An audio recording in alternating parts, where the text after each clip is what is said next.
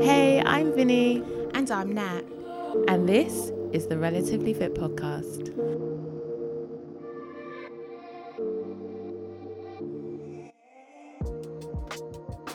Hello. You didn't laugh. This is our second take, by the way. Our second take. And the first take, she just burst out into laughing. And I mean, like, how many episodes have we done? And you can't control the opening laugh. I just can't. It's just... She looks like a child getting in trouble right now. That's why I'm laughing, because I'm nervous. I'm hot. Excuse me. Oh, God. Getting naked. Oh, God. You're going to get naked. You're going to get naked, naked. I want to get naked. I want to get naked, naked. It's hot, man. Okay. And if you know the stress, oh, my gosh. So Natalie lives in, like, a forest. No, she doesn't. She lives in, like, the countryside. No, she doesn't. But she lives, like, out of London, kind of. Borders of the countryside, Borders of the countryside. And basically, I wasn't coming from home. I drive. I wasn't coming from home. And I was driving. Obviously, Waze, if you're a driver, Waze is an app that... It's a navigation app, so it shows you where to go. And it makes you avoid the traffic. Anyway, long story short, I wasn't coming from home, so it sent me some different way. And then all of a sudden, I ended up in Chipstead Valley. And then all of a sudden, my phone died. And I was like, I'm driving along cow and sheep in a single file lane type situation. And I'm clearly going to be the only black in the village here. So I think I should turn around. Bye. So yeah, it was a little bit traumatic. And I'm hot because... yeah, it's hot outside. And also I was just like, oh my God, I'm going to die. So it's all 40 miles per hour on those country lanes. This one, it had no limit. Oh, really? It was a no limit road. Oh, exactly. And tractors as well. Yeah. And horses sometimes. Tractors, horses, sheep and cow. Yeah. So yes. Anyway, hello. Hey. How you doing? Seen better days, but I've seen worse days. God, I think we're gonna get onto that a little bit later. Also, guys, I just want to shout out. I actually don't know her like real name. Let's go and have a look quickly. But I'm gonna shout out Noonie Fit because that's what she is on Instagram. Oh yeah, I'm gonna shout her out. You probably shout her out for a different reason, but I'm gonna shout her out because she watches Life After Lockup. Does she? I like her even more now. Oh my God. Because most people are like, what the hell is she talking about? What kind of program is this? Finally found someone that watches Life After Lockup. Like, I'm finished. Great minds think alike. Which is like amazing. And yeah, she sent a little DM the other day of like her TV and it had like the Life After Lockup thing. And I was just like, yes, someone who can get involved and we can chat. We can chat about Andrea and Lamar and that very wild situation that they found themselves in. Lamar. The one that's from California and he's like gangbanger. Oh yeah. And he don't want to move to where's that place? Utah. Because there's just mountains. And the lady's a Mormon. Yeah. So if you don't know, get to know. What else? Oh my God, did I tell you Unexpected is back? So remember Meerkat and the baby, and I was like, oh my God, Meerkat's baby. So yes, Meerkat had a baby. She had a baby. Meerkat had a baby. I don't know that one yet. Like, I need to. Yeah, she had a baby. She had a girl. She had a little girl. Oh. Yeah, which is really sweet. So that's back. I'm really happy about that. Life is just looking good at the moment. Yeah, it's looking up. It's looking up for now. But yeah, I'm liking that we're feeling positive and we're like sharing some positive vibes. We're radiating all of that good. Hopefully you feel it and it will like help uplift your day. Yeah. You know. We're all in this together. Oh my God. Anyway. Shall we move on to the next section of our pod? Yes. Inspo of the week. Ow, my feet hurt. Oh my God. That's a new one. Do excuse if you hear any creaks like that. We're on new seats today, and they new seats. They feeling the strain of the world clearly, because they just be groaning every 2 seconds. But inspo of the week, it is my turn, and I am gonna shout out Shelly Ann Fraser Price. Yes, Miss Goodbody Price. Oh my God! Big up yourself. Well, we are half Jamaican. Well, yes. A, because she's Jamaican, large up the islands. And B, because she is currently now the fastest woman alive. Yes. She's the second fast. She's produced the second fastest women's 100-meter time, but she is the fastest woman alive. And she put out a post when this all happened, and I just wanted to read it because I just thought it was just like such a lovely reminder, not necessarily just in sports, but just in everyday life, goals, things that you wish for, things that you hope for. I just thought it was just a really nice thing to share. So she posted, "Look at God. I have worked and prayed for this moment. It's so important to walk in your purpose and hold on to your dreams. Mm-hmm. When you combine faith with hard work, anything is possible. Focus on the little things you can control, and the bigger picture will come together by itself. Here I am, Zion's mummy, 34 years old, and the fastest woman alive." And I just thought that was so nice. That's lovely. And also from the perspective of like being a woman and then going back to your profession after having a child. I mean, I haven't had one, but I know from other people around me, it's not the easiest of things to do. But yes, I know a lot of mums suffer mum guilt, and trying to like put time into, you know, being a mum and then your career, it's not always easy. But she's just living proof that anything is possible as long as you put your mind to it, your heart and your soul into it. Yeah, it is possible, because and it is possible even if you are a mum, a parent.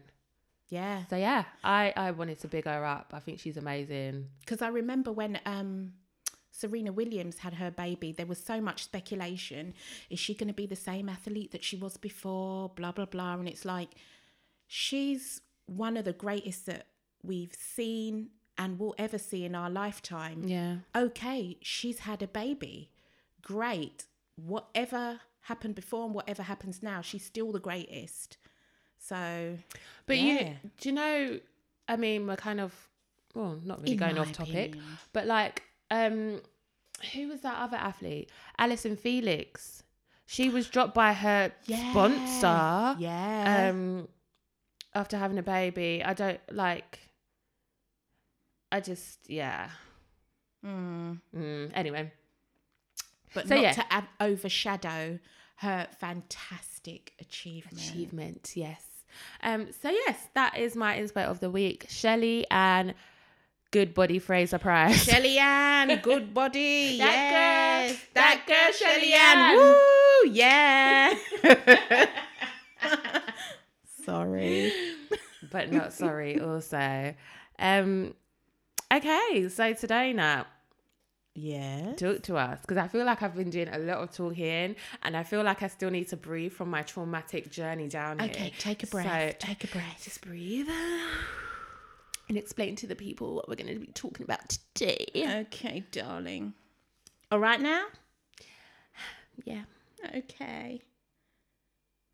Go. Why are you laughing? Just speak up. I'm in pain. Can you guess why? Why? Well, you should introduce me, and then I'll talk about what I got to talk about. Well, I mean, people know who you are. Well, they might not. This is Nat. Hey. And I'm Vinny. And we chat back a shit sometimes, but it's fun. Wow. I don't. But it's all relevant stuff. It's all constructive. Yeah.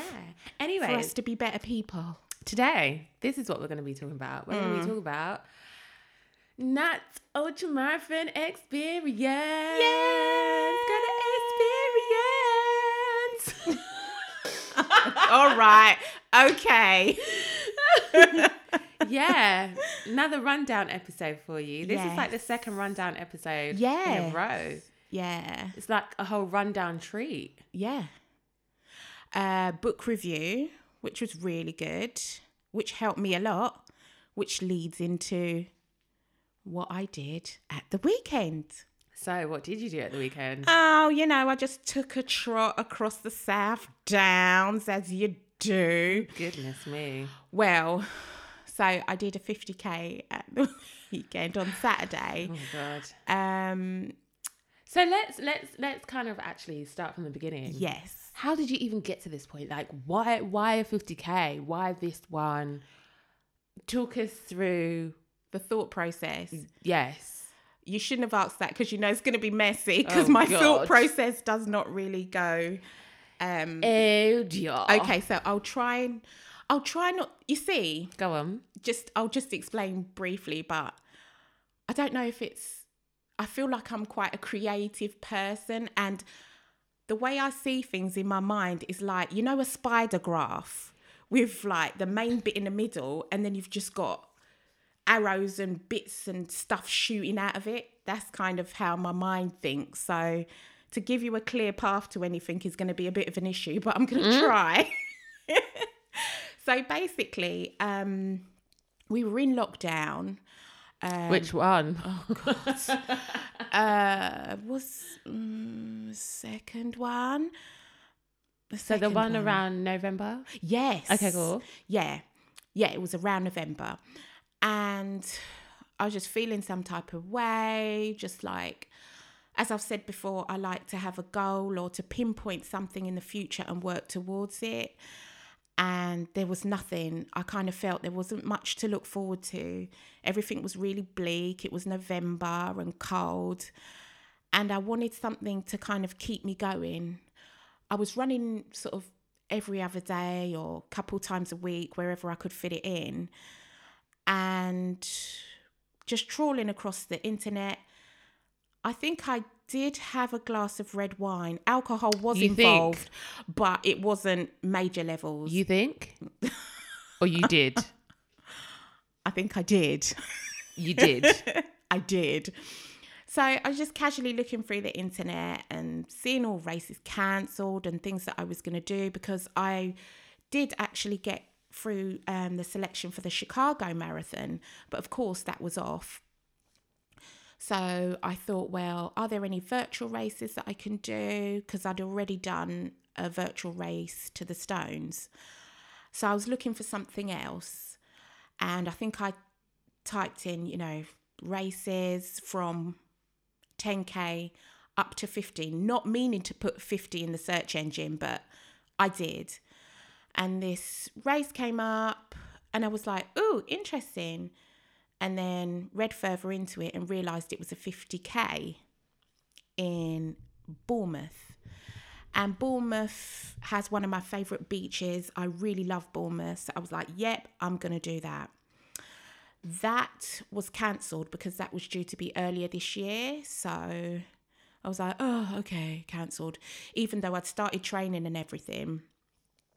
So the option was to do Brighton... in June or rebook Bournemouth for October. But I had the entry to the London Marathon in October and the Bournemouth race, I think, was the week before, something like that. So I was just like, no, too much stress on my body and training and everything. I need to be realistic and I can't handle that. So I decided to go for June.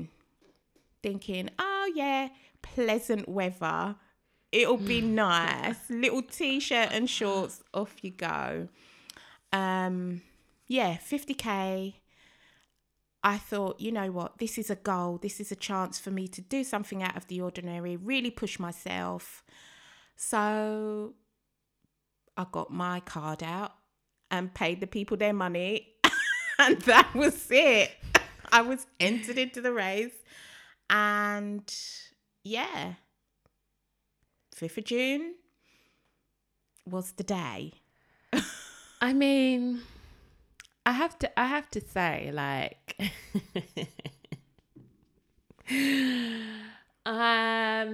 first one in the family to complete an ultramarathon. Congratulations. Thank you. But I know from personal experience, I mean,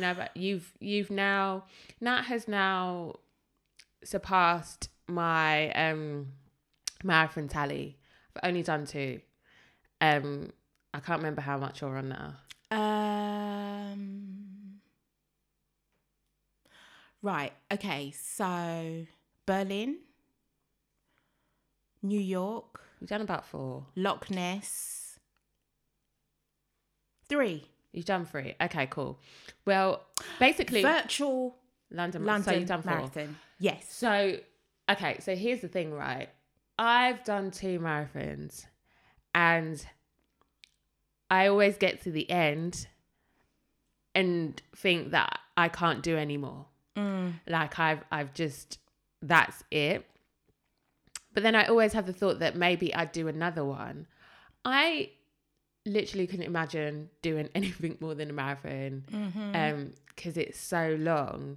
So was there any thought like that in your mind where you was like, where you actually kind of registered the distance and was like, oh shit, like that's a long way. That's like more than I've ever run before. Did it scare you? Literally after I put my card details in, I was like, I've made a mistake. You realise you can't press back and it will take your details out. You've paid for this now. Yeah. One half of me was like, this is a challenge. This is something to see what you're really made of. And the other half of me was thinking, crap, what have I done? Like literally, as I've said before in previous podcasts, I get to the end of the marathon and I'm emotional, I'm crying, and I'm at my limit. That is it. I'm feeling really vulnerable. Mm. I've come so far and I'm just like, this is me, this is it. But something in me wanted to see if I could push that a bit further. Fair. Because to me, like when you do a marathon, like people say you kind of, you hit the wall at say maybe mile 20 or something like that. But we're all different. And for me, I kind of have to clamber over the wall like at the halfway point. But I just really wanted to see how much further I could go. So this was it. I thought, yeah, okay, let me do it. I read about the course description. And can I just say, when people say gentle inclines, don't believe them, okay? Like, don't believe them. We'll leave the advice till the end. We're going to get onto that. So I basically... I wasn't able to go, which I was really, really upset about. Mm.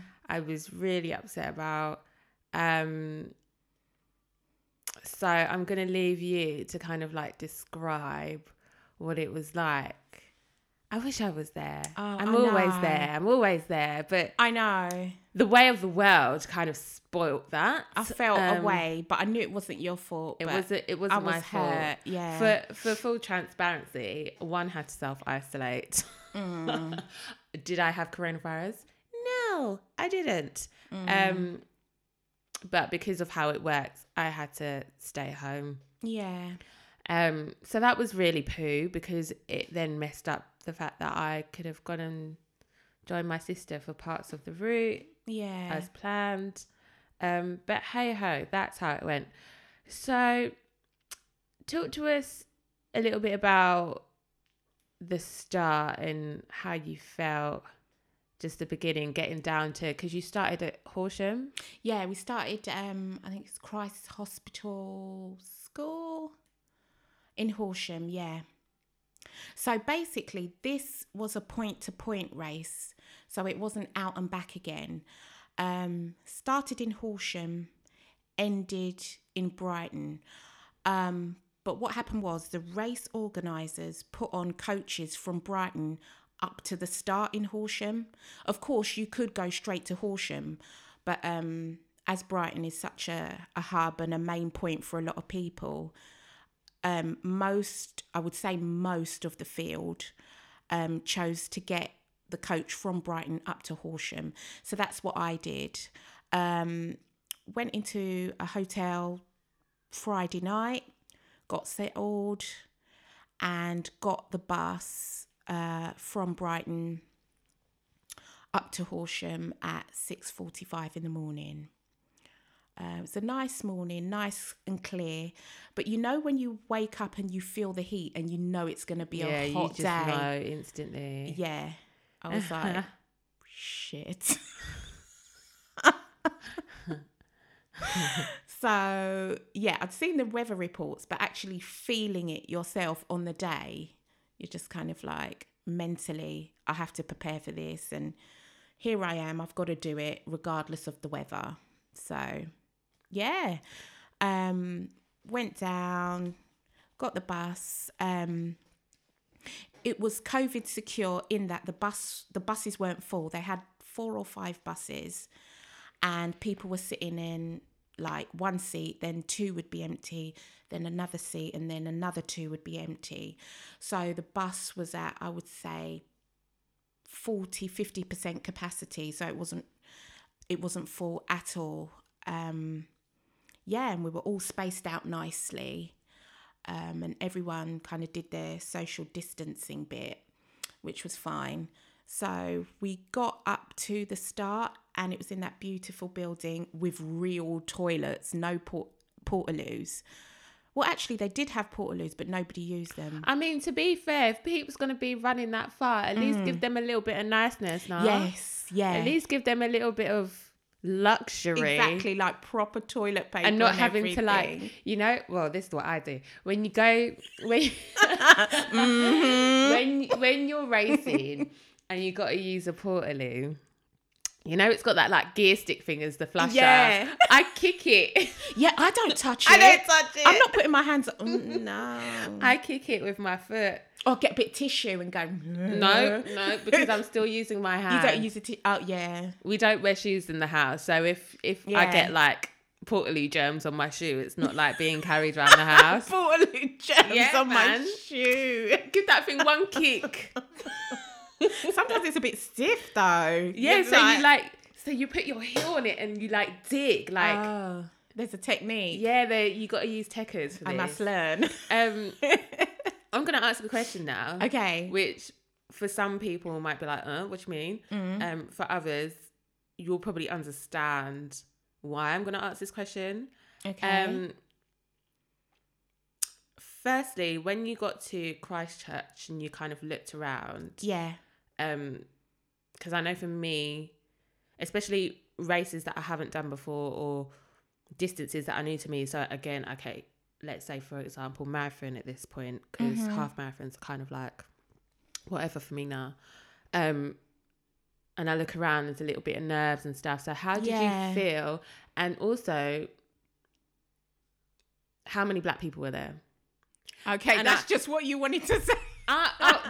That's just what I wanted to say. Okay. And the reason why, before anyone's like, oh my God, what's she asking that question for? There's a reason why I asked this question. And the reason is, when you are the minority, especially in experiences like that, I mean, you can agree with me or disagree with me or say whatever now, but I feel like I really feel it, and I feel like it's very, very obvious, and it gets to a point where sometimes you're actually looking for other people that look like you, and it's almost like a reassurance thing. It's like, okay, I'm not alone, and it's the reason why, I don't know if I've spoken about this on the podcast before, but I've definitely told people this. When I ran Jamaica half marathon for the first time, And I was at the start. I looked around and I just burst into tears. Aww. And the reason why I was so emotional was because it was the first time that I'd looked around at an experience like that and saw people that looked like me. And I didn't feel... You weren't in the minority. I weren't in the minority. I didn't feel out of place.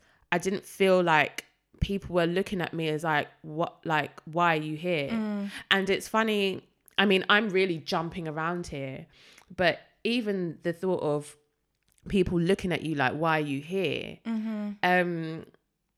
Swim Them Crew, P, he went to, I think we've mentioned them on the podcast before. Yes. But he went to go and do a triathlon somewhere, I believe in the UK. Right. And he rolled up in his car with his people, a few of them. And they were questioned, why are you here? By who? By officials? I guess the officials or people on the race or whatever. The question then was like, what are you doing here, mate? And he was like, what do you mean? What am I doing here? What's happening now? There's a triathlon. That's what I've come to do. So it's even that thought of like, people don't maybe believe that we do these things or that we're into these things. And therefore they do look at us a bit funny, like, oh, what's she doing here? Or can she do it? Or like, do you know what I mean? Yes. So... back to my questions. How did you feel at the beginning when you was at Christchurch? Bearing in mind she was by yourself. Yeah. You wasn't there with anyone, and also how many black people were there, or how many people of colour, let's say. Okay, well, it's quite a bit to unpack. Yes. But before I get into it, and it's a valid question. It is a valid question, and I hope that whoever you are, you can understand what Vinny's just said and what I'm about to say, because it is a thing. Okay, so in the US, we would not look out of place. I mean, the US is a very big place, and I love to watch trail videos and running videos. And it seems to me that in the US, it's very inclusive in terms of the different people you see. You see people of Asian descent, you see people, say, like African American, you see white people, you see everybody, whoever I've forgotten, you see them in America. Bringing it home now and answering your question, how did I feel? Whenever you're in a space as a, let's say, depending on what your, what the breakdown you would use as a black woman or a person of colour, you feel who you are when you're in a space where you are in a minority. You feel it. And I know people use the term like snowflake and all that, and you're a bit like, oh, it's not that. It's something that you can't explain, but you feel it. No one said anything to you. No one's given you any looks. But you definitely feel they who may you be. Are. They may be behind your back or whatever. I didn't experience anything, but I definitely knew and felt that I was in a minority. So that's my feeling. Do those feelings ever hold me back? No, because at the end of the day, kind of going off on a tangent here, but sometimes you have to be the change you want to see. Mm-mm. So when I do races and I do things and I'm kind of the, the quote unquote only one, I'm like, okay, well, there's space for me, there's space for everyone. So how did I feel? Yes, I definitely felt who I was. I felt my colour and everything while I was there. You asked about how many people of colour were there. There were three of us. Three. There was me, obviously, a black man, and a lady, I would say, of Asian descent. And that was it. That was it. So, yeah. Small. Do you think it, if you saw, for example, because you say there was a black man, mm-hmm. but if you saw another black woman at the start, how do you think that would have made you feel?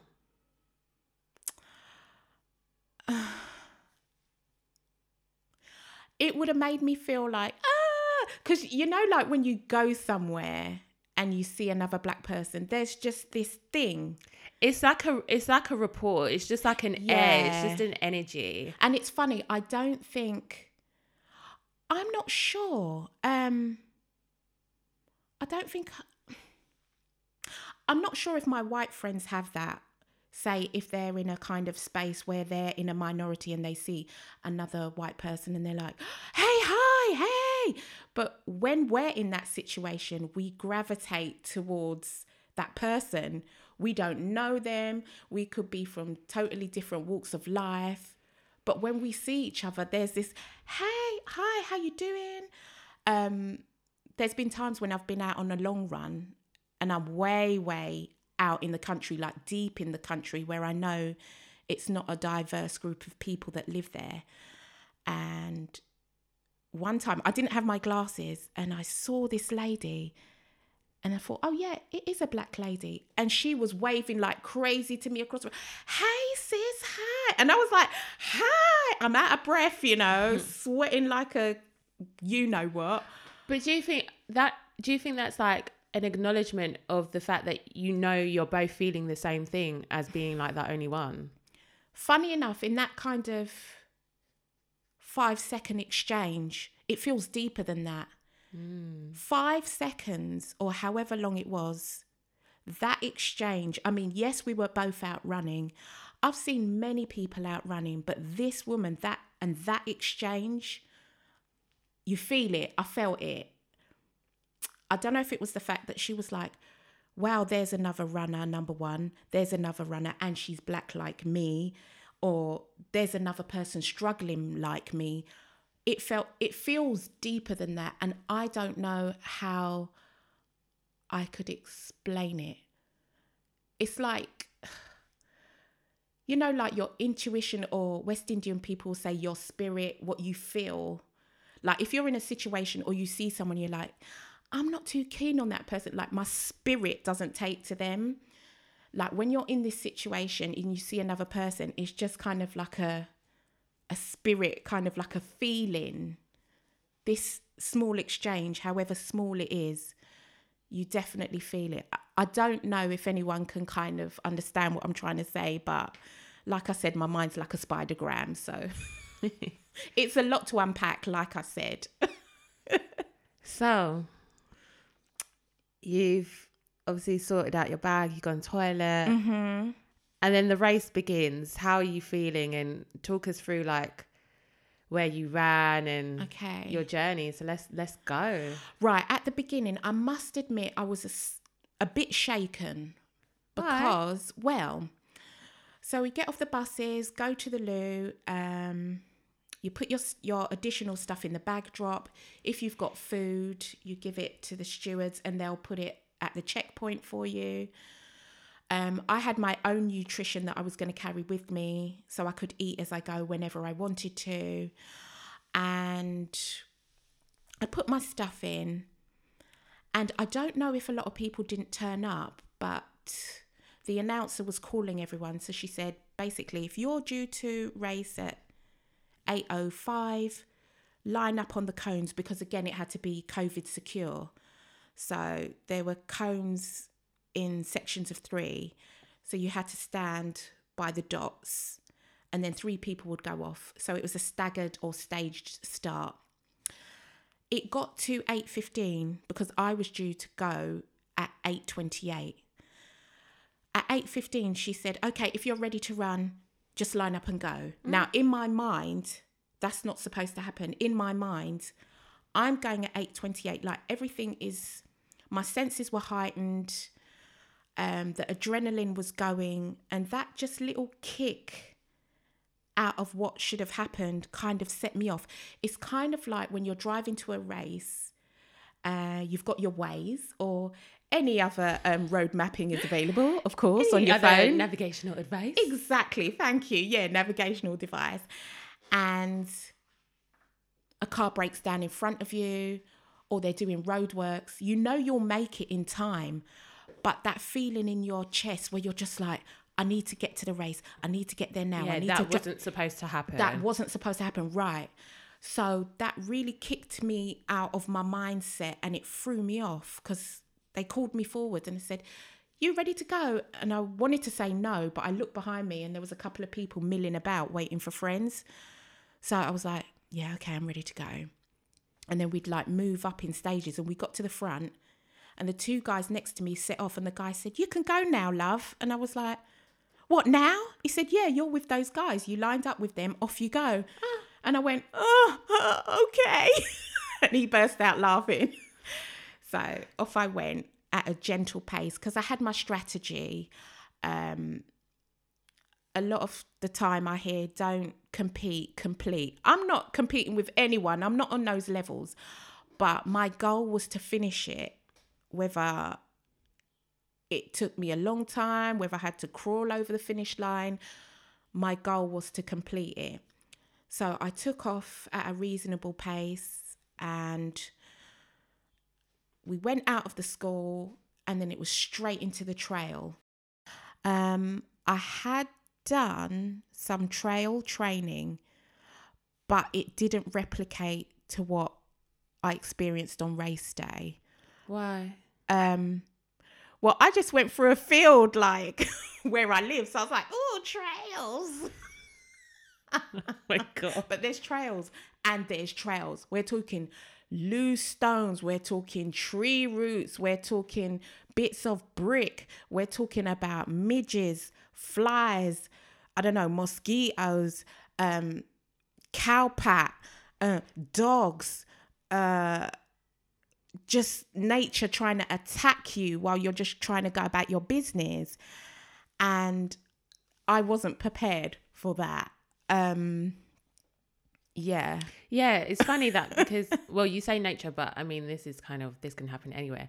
But obviously, because I couldn't be with Nat, I would occasionally, like every few hours, just phone her to see where she was at. Yeah, that was lovely. There was one point I know she was proper feeling it because I was like, "Okay, I'm gonna go now," and she's like, "I know, just stay with me, stay with me." I was like, "Stay with me, oh God." I was like, "Okay, so she's dying. I've got to stay with her. Great." Yeah. And then I just heard, "Oh my God, is that your dog?" Ah. Yeah. "No, I don't do well with dogs." Yeah, and you were like, "What are you saying sorry to her for? What are you saying sorry to her for?" Handle your dog, bro. So basically, the path was shared with pedestrians, people out walking their dogs. There were people out on mountain bikes. I'm just about to cut you right here. Okay. So like in a traditional, I say traditional, but like a race like a marathon or a 10K or a half marathon, the roads or the route is closed. So for this, the route, yes, there was no route closure, right? Road closure, trail closure. There was none of that. Nope. So I guess it was almost like doing the virtual kind of, in that like it was just. Yeah. It's just out there. It's just out there. Like at one point we went through a field of cows and one of them gave me a dirty look. I said, "That's it. Oh. That one is going to end me today." The way the cow looked at me, like, I was so scared. And I said to the runner next to me, "Are we supposed to go through here?" Well, this is another thing. Like, and it was like, yeah, don't worry. In terms of navigation, how did that work then? Because again, if in like a normal race setting where there's road closures or you just know where to go because there's a load of runners. You just follow the pack. You just follow the arrows on the floor. Yes. How did you navigate this one? Okay, well, you know, and anyone that drives with me knows that my sense of direction is trash. And it was... bloody awful. Yeah, it is awful. And it was a worry for me, I must admit. They had a downloadable tracker thing where you could chart your route through an app. I downloaded it on my phone, but then I realised you had to pay for it, and I was just kind of like, right, how am I going to pay for it now? I've got my card, like, what's going on? I don't have time. Don't you have Android Pay because you don't have an Apple, an iPhone? You know, you could have used Apple Pay if you had an iPhone. Is there an equivalent on Android? Moving on. What? I don't know what you're talking about. What's this paying thing? Moving on. I sound like Mum. What's that? Oh, God. How'd you do it? Oh, God. So, yeah, you had to download this thing. And I was really nervous because at the start, they actually announced, oh, the changes we put on the GPS, do not follow them, follow the arrows. So back to your question, there were arrows all along the course. If it was pointing ahead, it was just straight. If you didn't see anything for a couple of miles, that indicates to you to just go straight. What I worried about, which I've heard before on various YouTube videos, is that disgruntled members of the public where you might have to share the path with may turn the arrows the other way. Yes, I've seen a trail video. Look at these demons. Exactly. I rebuke you. Look at these demons. Yes. How dare you? Exactly. So people can sometimes be so awful. Exactly. Imagine, you could have ended up like me in Chipstead Valley. I could have ended up in Chipstead Valley. Exactly. Oh my God. So that was in my mind as well. But oh my God, you've got to keep your mind right. They were fastened on securely because I actually checked one of them because I thought to myself, if I get lost, who am I going to call? Like, what am I going to do? And the field was thinning out at points because obviously there were people that were more experienced than me. And let's just be real, they were faster than me. Mm. So they just blew past me. And I was like, I don't know how far the next person behind me is. Obviously, everybody in front of me is gone. So I just need to focus on the arrows.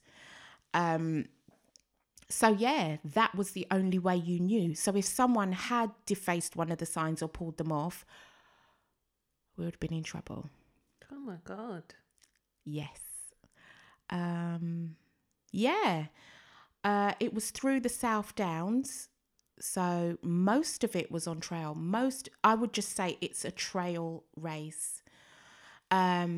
And part of it was a disused railway line, I think, through West Grinstead, because we know of East Grinstead. And there's part of an old train carriage there as well, which was really beautiful.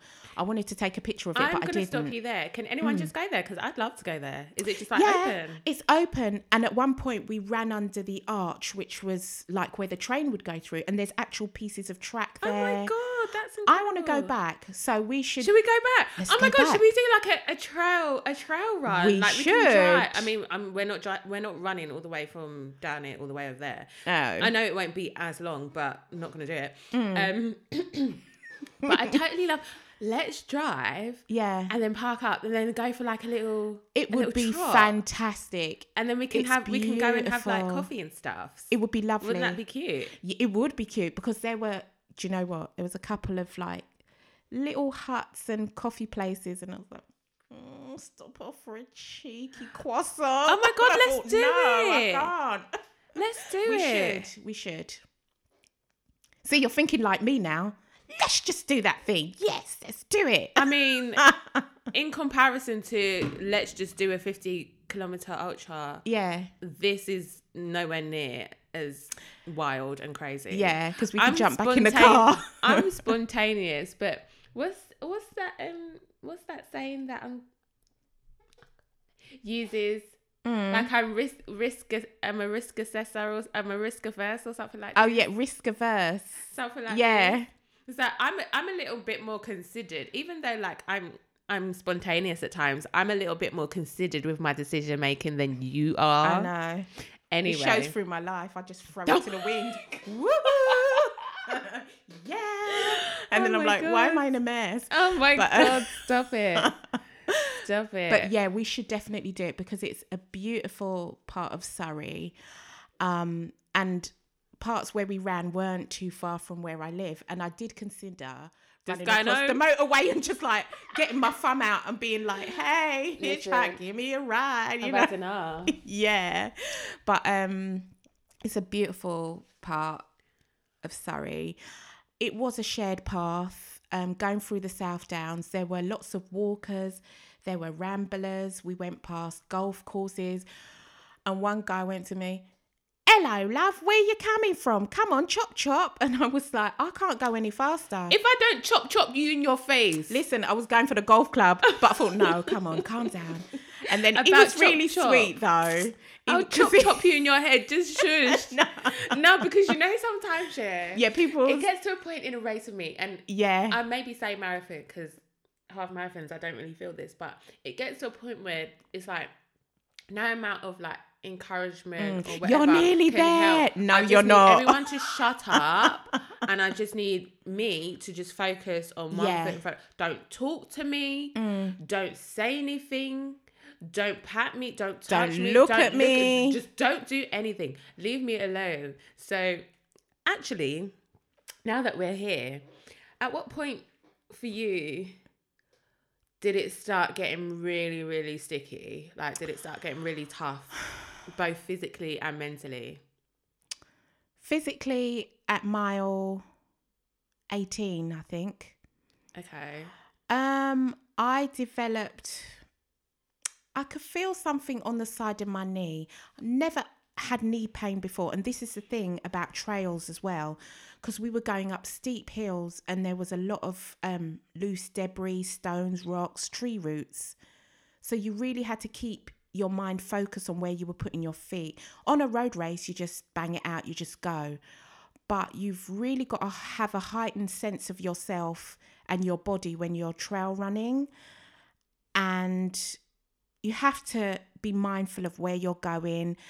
And that tired me out so much, because I kind of like to leave my brain to do the mental strength type of thing, not be like, oh, watch where your feet are going, you know, watch that tree branch. And it really just sapped my energy. So coming down one of the hills, I felt a really sharp pain on the outside of my knee. And when I felt it, it felt a bit spongy. And I was like, oh my gosh, it feels swollen. And I stopped and I put the tape around my leg. But I had sunscreen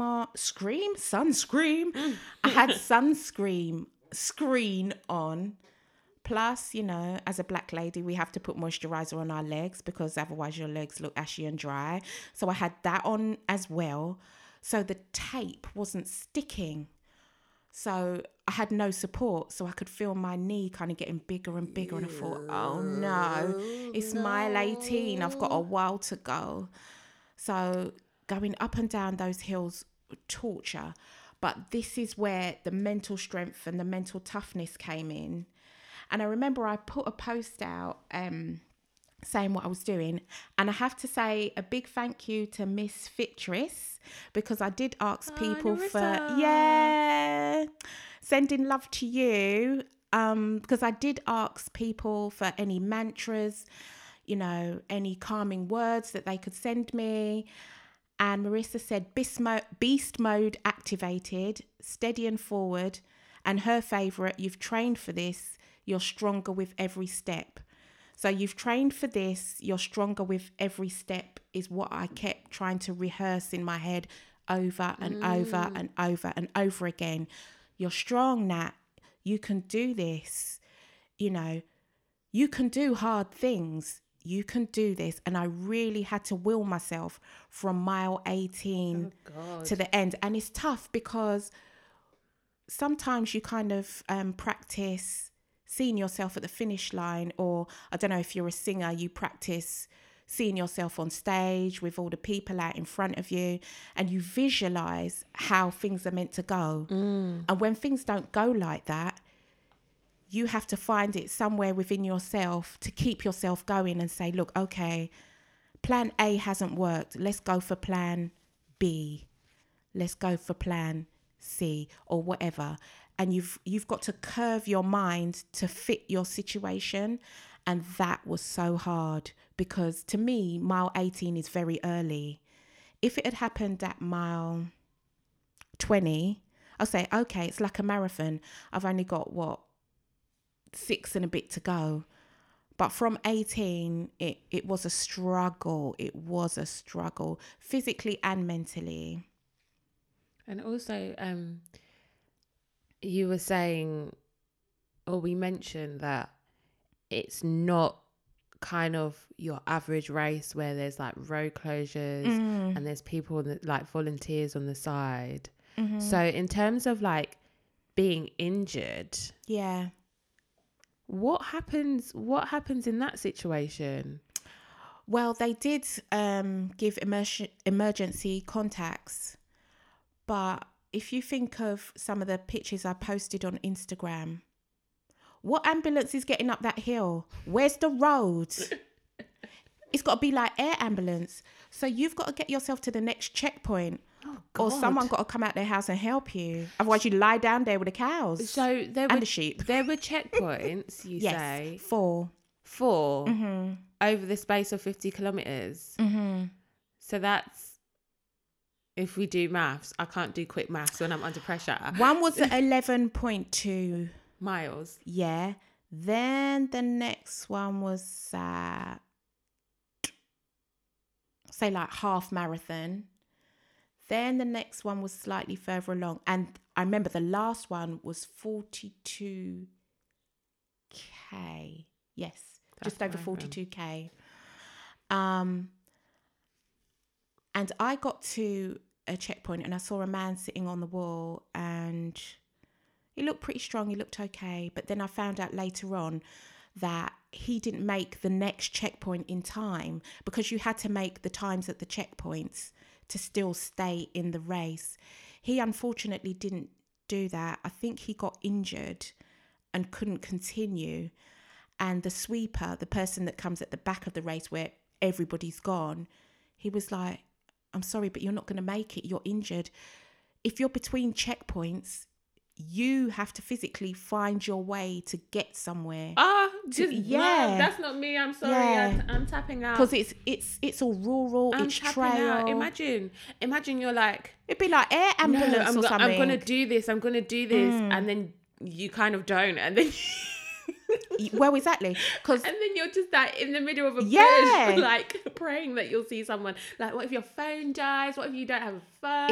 Exactly. This is all very traumatic. You see, trail running and trail races, you have to be on your A game. Like road, like you're gonna run in a petrol station or whatever. And there were points where when we were actually getting onto the pavement, there was civilization, if you like. There was a petrol station, there was a pub, there was a shop, and at one point there was a McDonald's. I did consider it, but then I thought, no, don't be silly. But most of it, the majority of it was trail.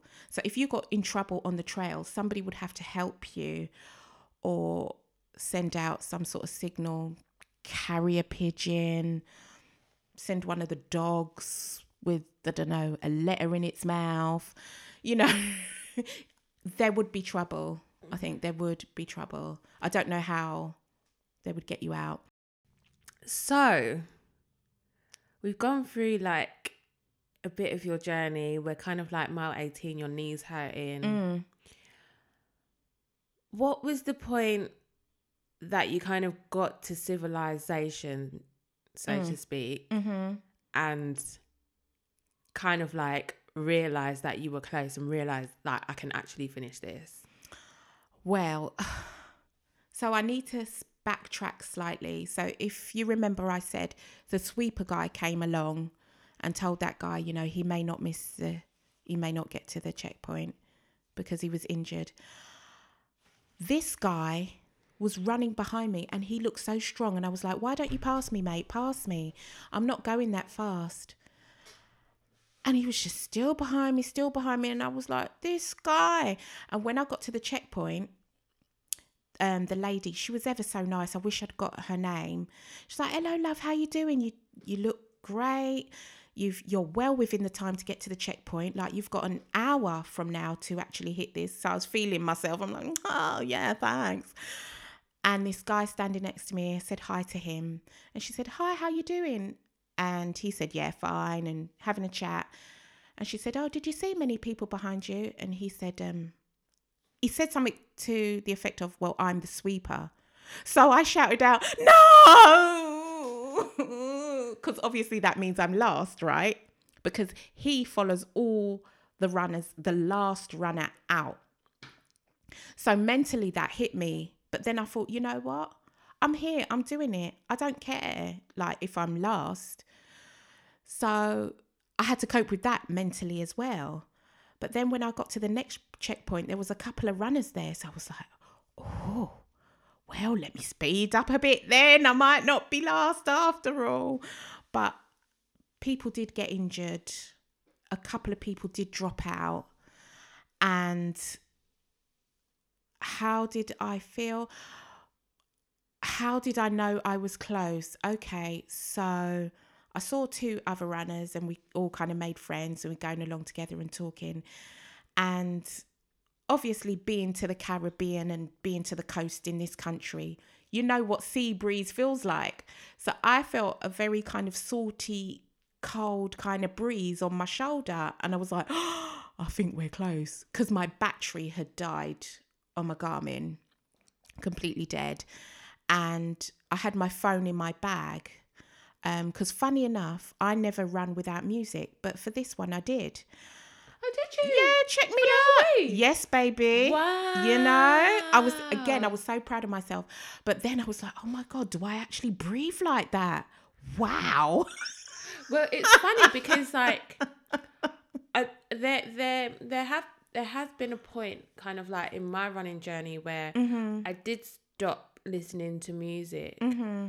and yeah, it almost sometimes can be a distraction for good and for bad. Yeah, and actually, when you take it away, how much more present you are, I found. Totally, very much aware of like things, mm-hmm. not just things around you, but like inside of you as well. So like your thoughts, yeah, how you're breathing, how your heart feels, yeah. like just how your body's moving. Like I think I actually really enjoy running without music actually. Yeah, I think I'm at that point now because I've heard people talk about it and I'm like, what is this juju you talk of, running without music? That's ridiculous. No, I think it's lit. I really love it. So you're getting closer and closer to the end now. So yes, you mentioned feeling like the sea breeze. Yeah. What was going through your mind at that point? Feeling like, actually, I'm really close now. Okay. Well, so we ran down into Brighton now and we're actually on the pier. And we know that the finish is at the far end. And I don't know about you guys, but I can only equate it to... Sorry. You know, like when you want to go wee. Sorry. But you're in the car, you're driving, or you're on the bus or wherever you are. The closer you get to your house is the more you want. Urgent, and it's coming, yeah. And you're just like that panic setting in and you really want to go, but you can't go any faster and you're panicking. That's kind of how it felt. I wanted to get there, but it was still too far, but I was close, but it was still too far. I could see the finish line, but it was still too far. And it was that panic and I really was willing my legs to move. And the two runners that I'd made friends with, they both said, are we going to sprint to the finish? Lord have mercy. And I was just like, I can't do it. But then I saw my husband and my daughter and I was like, I shouted their names out and I pegged it. Did you get to see them? Yeah. Oh, I didn't realise you got to see them right at the end. Yeah, because they were there, but because they'd been there for quite a long time, they were walking round and, you know, and they had their backs to me. And I literally shouted out my daughter's name and she turned around and she went, Mummy. And I wanted to hold her hand and bring her across the finish line with me. But she was a bit too far away and she didn't understand. So my two friends started running and I said, well, I got to be running now. I can't be like at the back.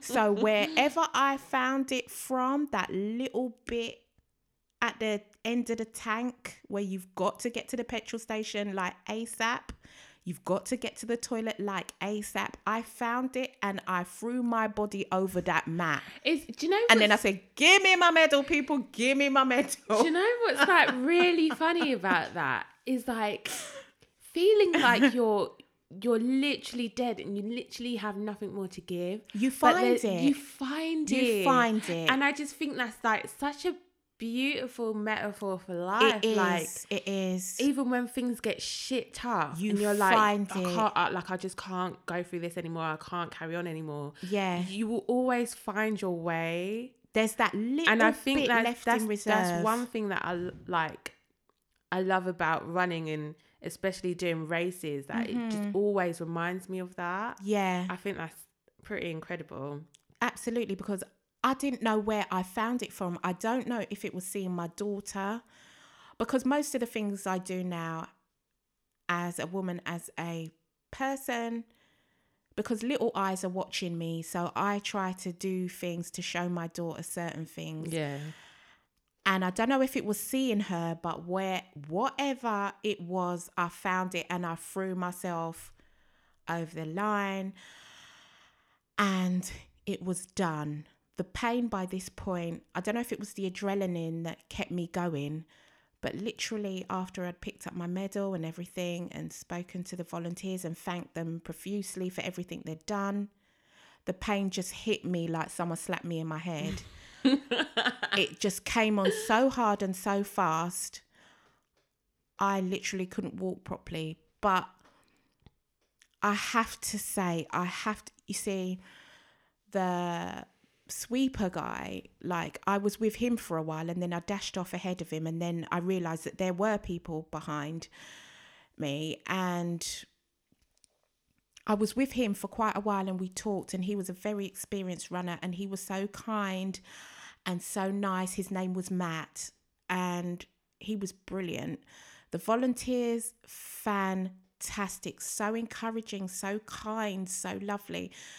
When I told them, a couple of them, it was my first one, they were like, oh my God, like calling her friend over, it's their first one.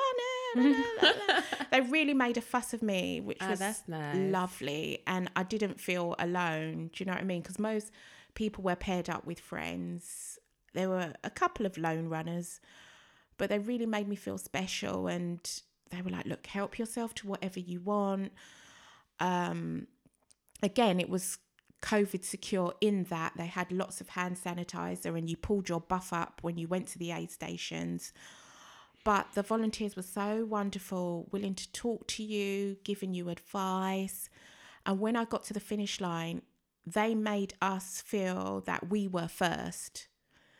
And that's one so lady, nice. Yeah, I wish I'd have got her name. She was so lovely, and she was like, I know we're not supposed to hug, but I've had my jabs.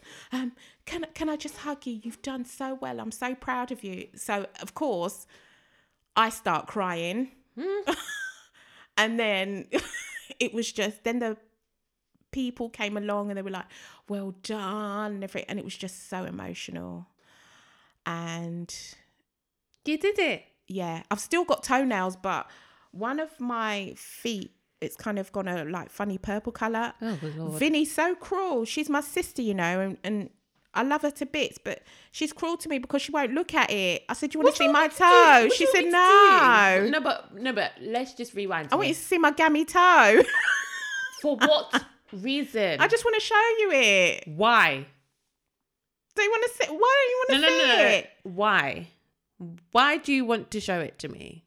Because I want you to know how I'm feeling. So basically, I have an understanding of how you're feeling without having to look at that toe.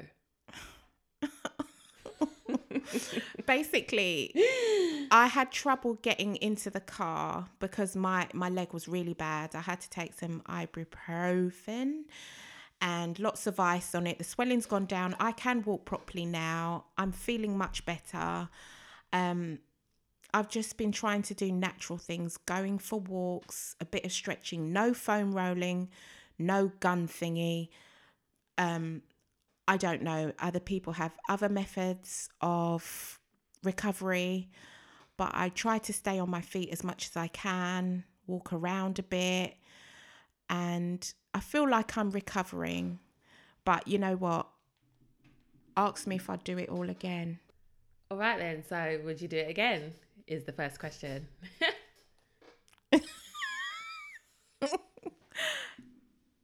Yes. You would? Yes. Why? Oh, I don't know.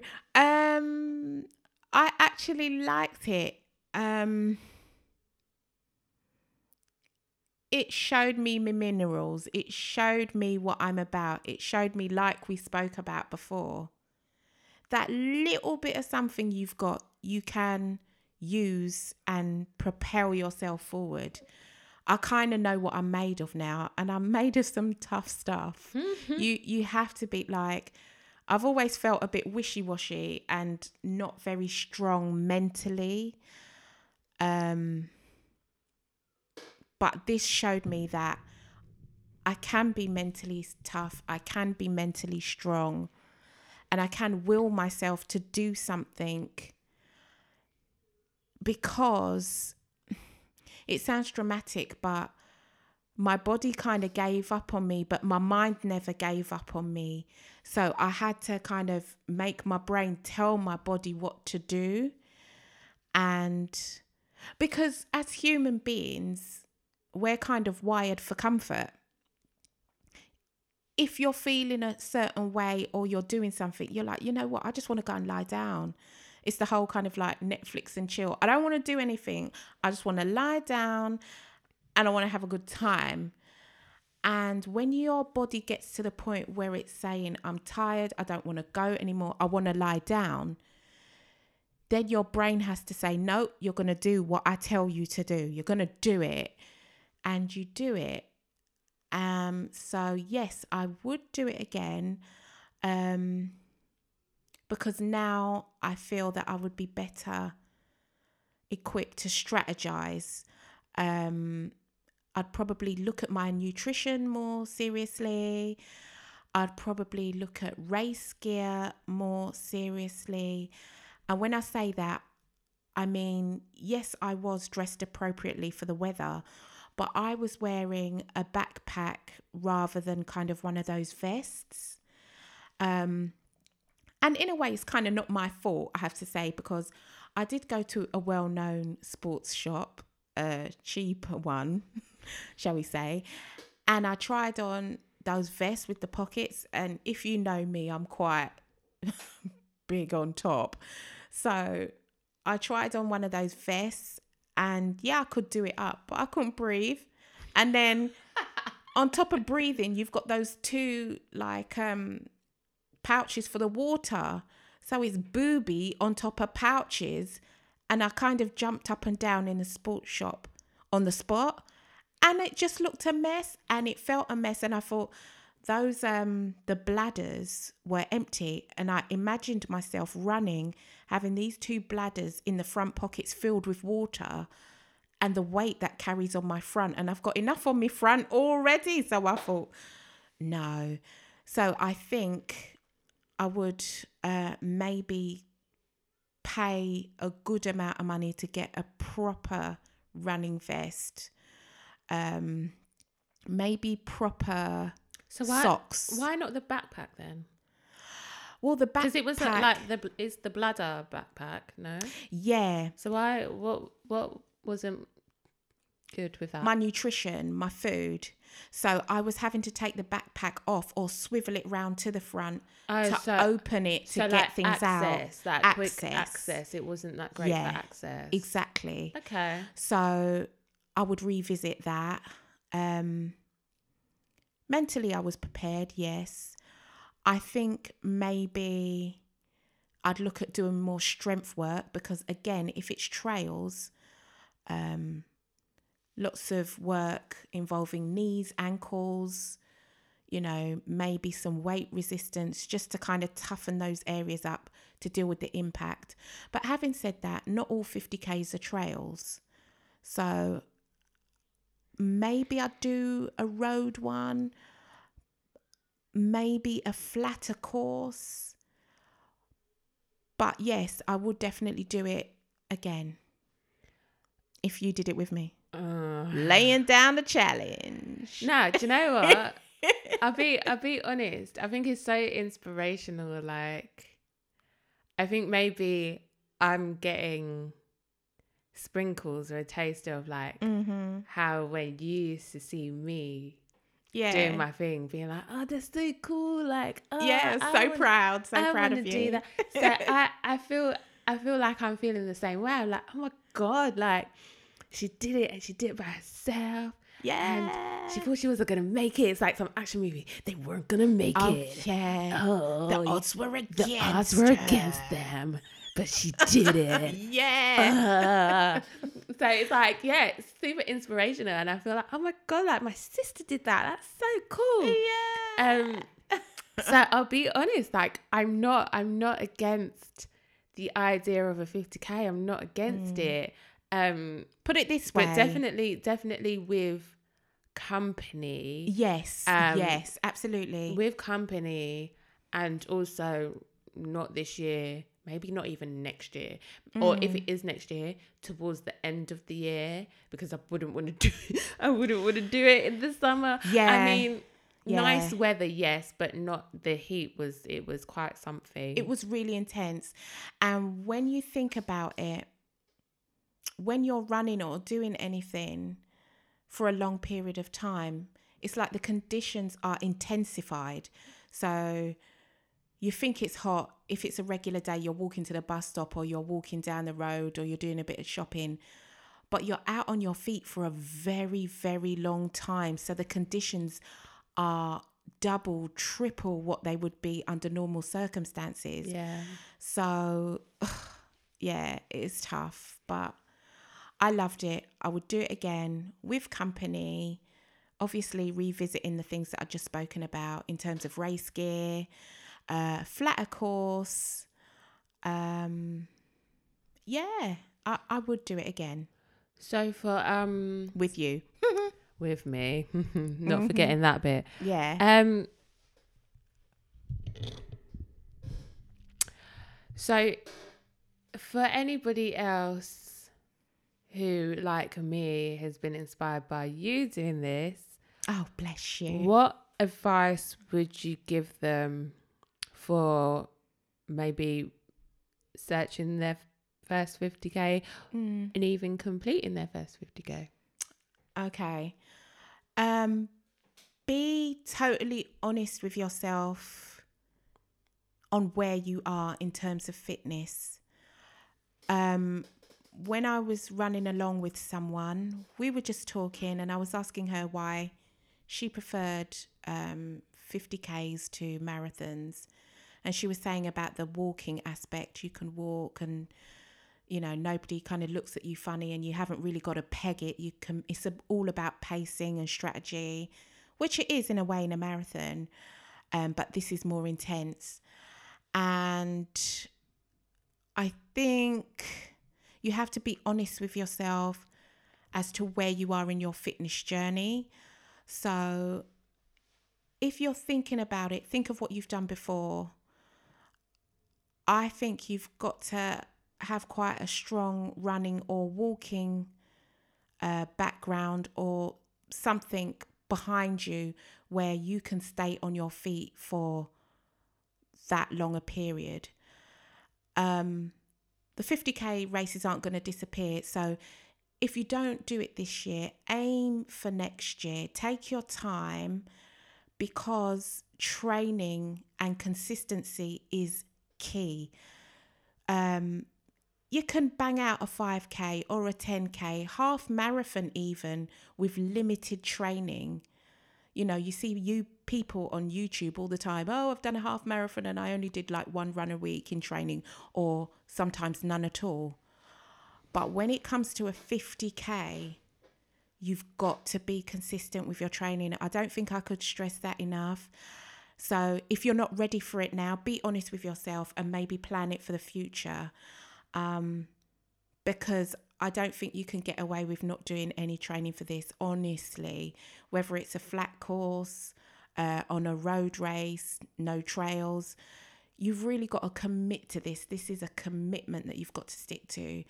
So I would say, if you want to do it, just think of where you are now. Choose something quite far in the distance that you think you can kind of work towards. Maybe get yourself a training plan and be realistic in what you can accomplish Because when I first went into this, I'm like, yeah, I'm going to run 6 days a week. We all have lives. Some of us have children, some of us may not, but we've all got commitments.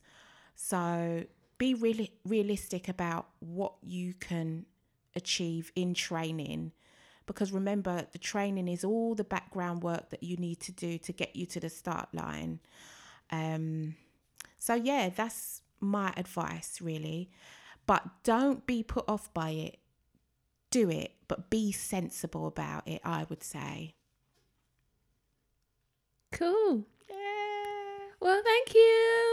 Thank you. For sharing this with us. And if anyone wants, look, I'm no expert, but if anyone wants any tips or any advice, feel free. Comment on the socials. I'll just stop there. Just stop. Sorry. I mean, speak with a little bit more conviction, love. Okay. You're a 50K ultramarathon. Hey.